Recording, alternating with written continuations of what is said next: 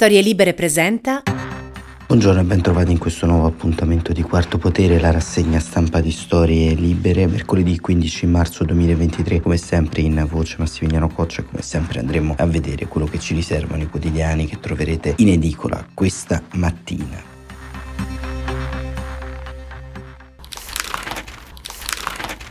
Particolare attenzione viene riposta fin dalle prime pagine a due eventi e due provvedimenti che si sono consumati ieri all'interno dell'aula di Palazzo Madama. Il primo riguarda le famiglie gay, no della destra, così titola la Repubblica, la maggioranza boccia il certificato europeo per i figli delle coppie omosessuali, l'opposizione in Italia come l'Ungheria, Roma e Bruxelles, cambiate il testo non passerà mai, la ex presidente della Consulta priorità la tutela dei minori. E poi ancora ieri è stata anche la giornata che ha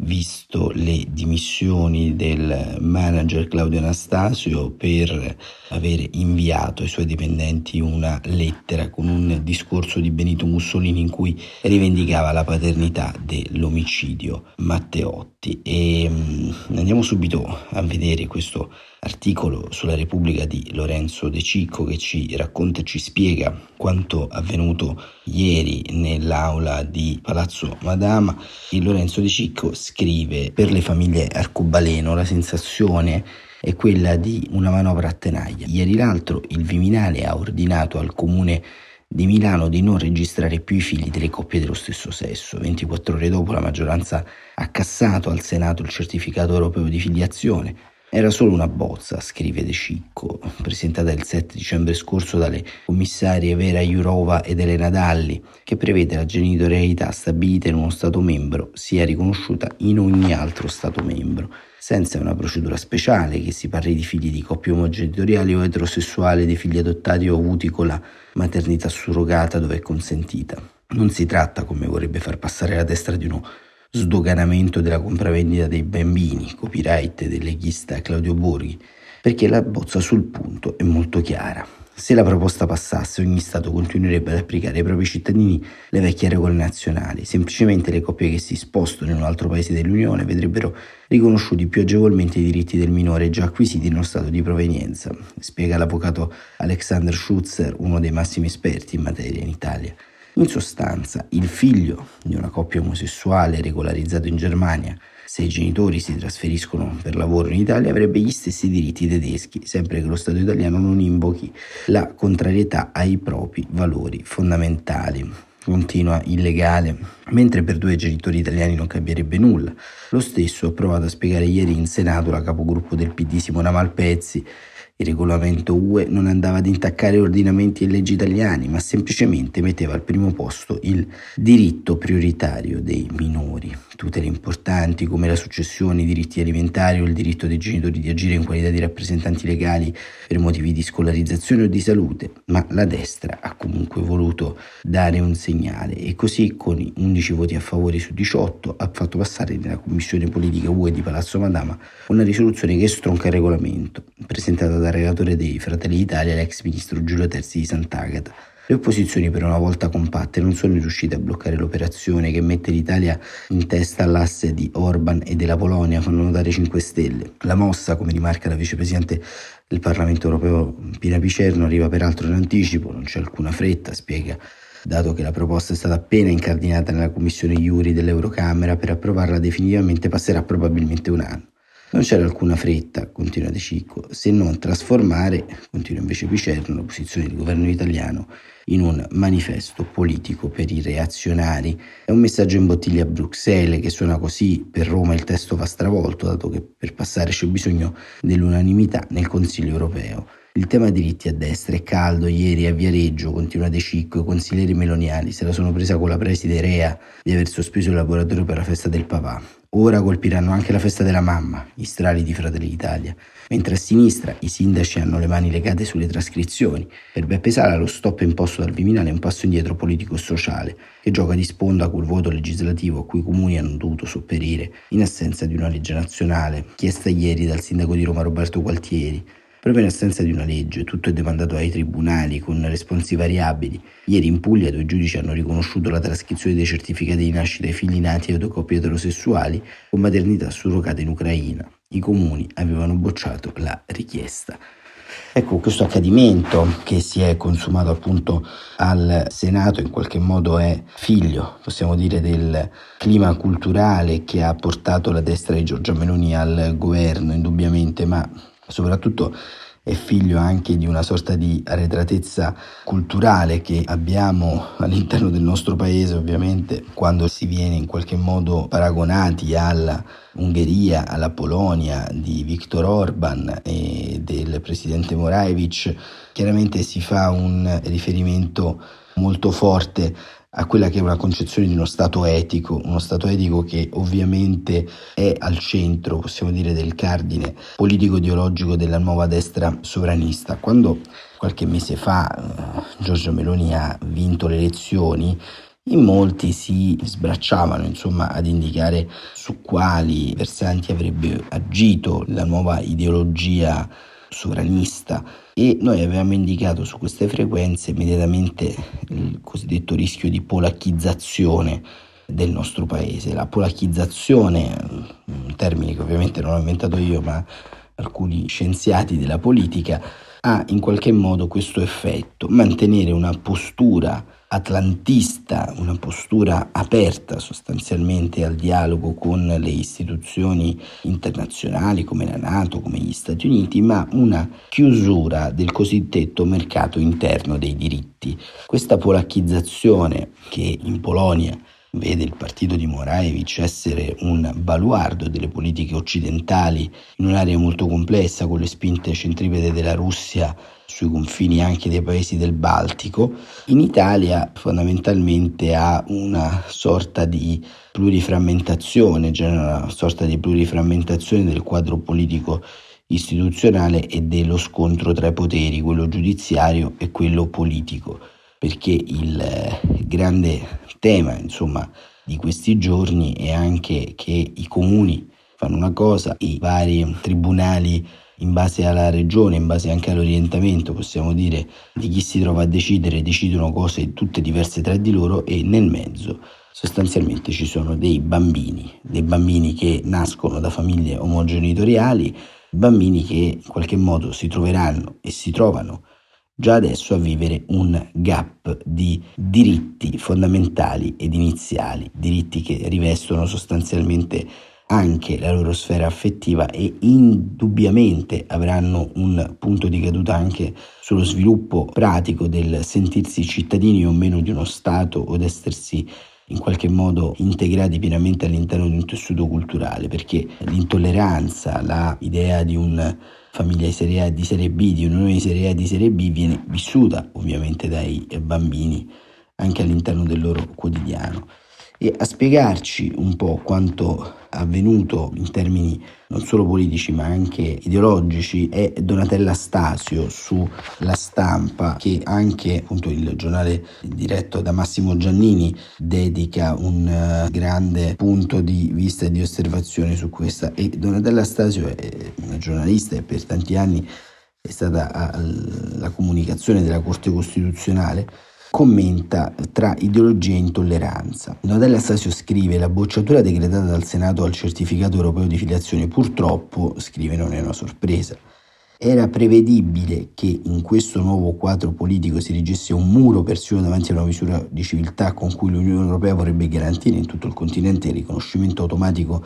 dei figli di coppie gay. Una volta accertato in uno dei due Paesi membri, puntuale infatti la maggioranza ha alzato le barricate contro la proposta di regolamento che prevede appunto l'istituzione di quel certificato come azione chiave nella strategia dell'Unione Europea sui diritti dei minori e per l'uguaglianza della comunità LGBTQI.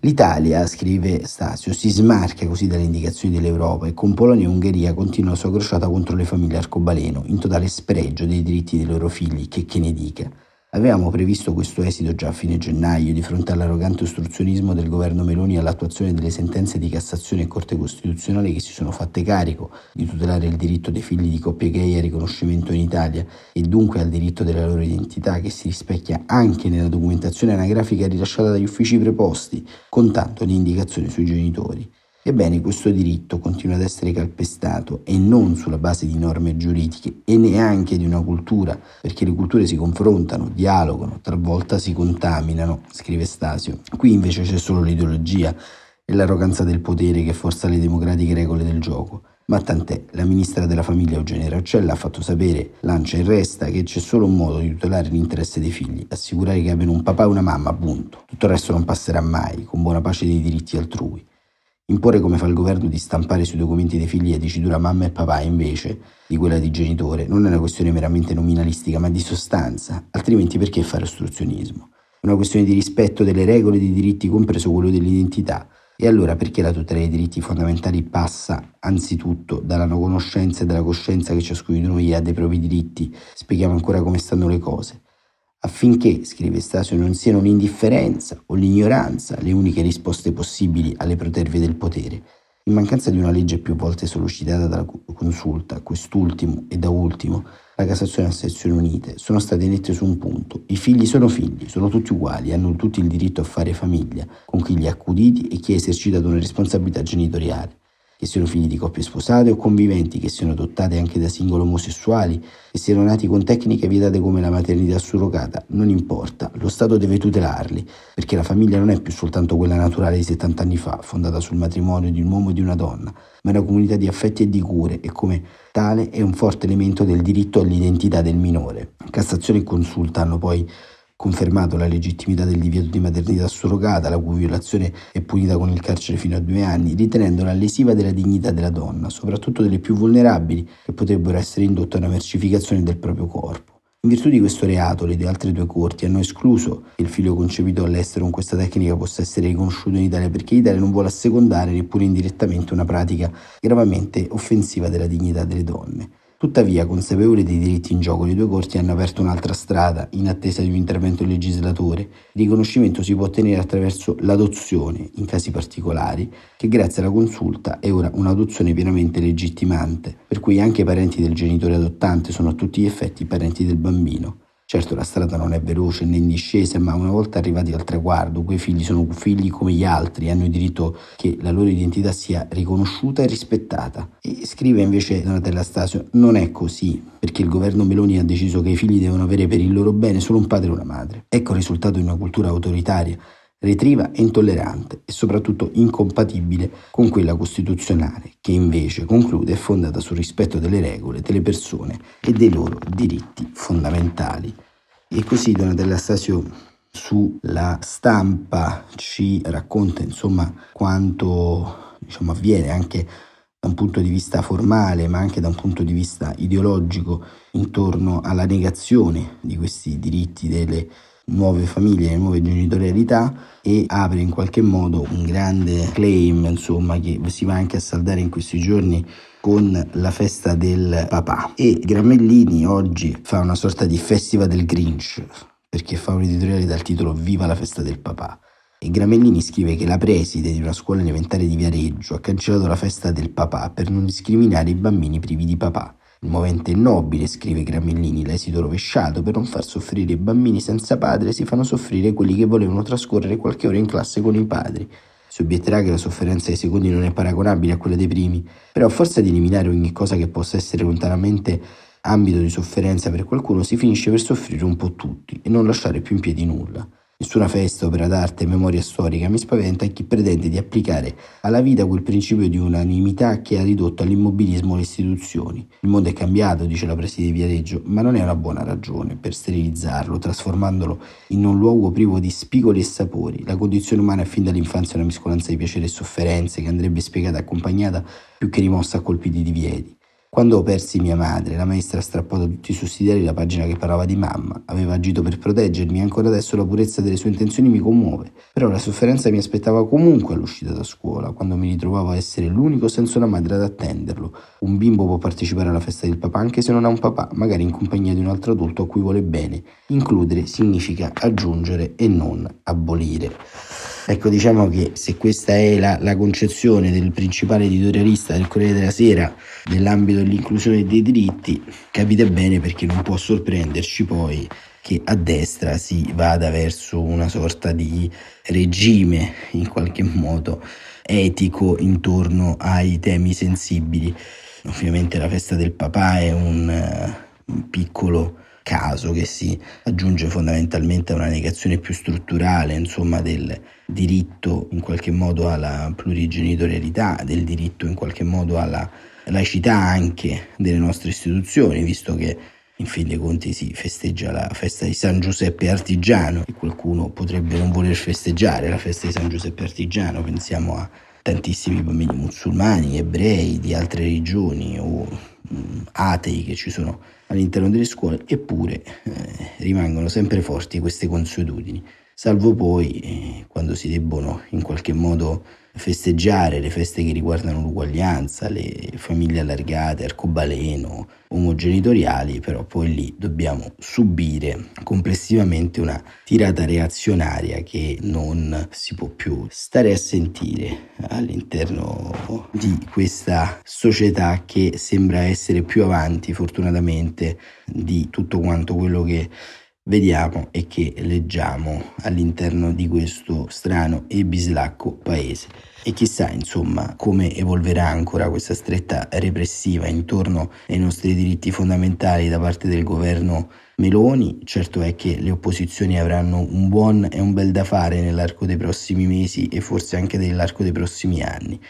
Speriamo davvero che questo contrafforte limiti soprattutto i danni, i danni di una sofferenza interiore che soprattutto i bambini e le famiglie si porteranno dietro perché eh, mai come sul terreno delle leggi relative alla eh, persona e a tutto quanto quello che concerne il eh, diritto a una vita felice, alla propria identità, così come alla procreazione, così come al fine vita, quella sfera che chiamiamo diritti fondamentali della persona inalienabili, si gioca una partita che incide fortemente sulla felicità del nostro quotidiano. E in qualche modo si può essere responsabili di tante cose a livello politico, ma certamente non si può essere responsabili della felicità o meno di centinaia di migliaia di persone. Quarto Potere torna domani mattina, come sempre alle 7.45. Vi ringrazio anche per tanti messaggi di affetto e di richiesta di informazioni di questi giorni che insomma abbiamo saltato un paio di eh, appuntamenti lunedì e martedì. Grazie davvero per l'affetto e l'attenzione e ci sentiamo domani mattina, come sempre, qui su Quarto Potere.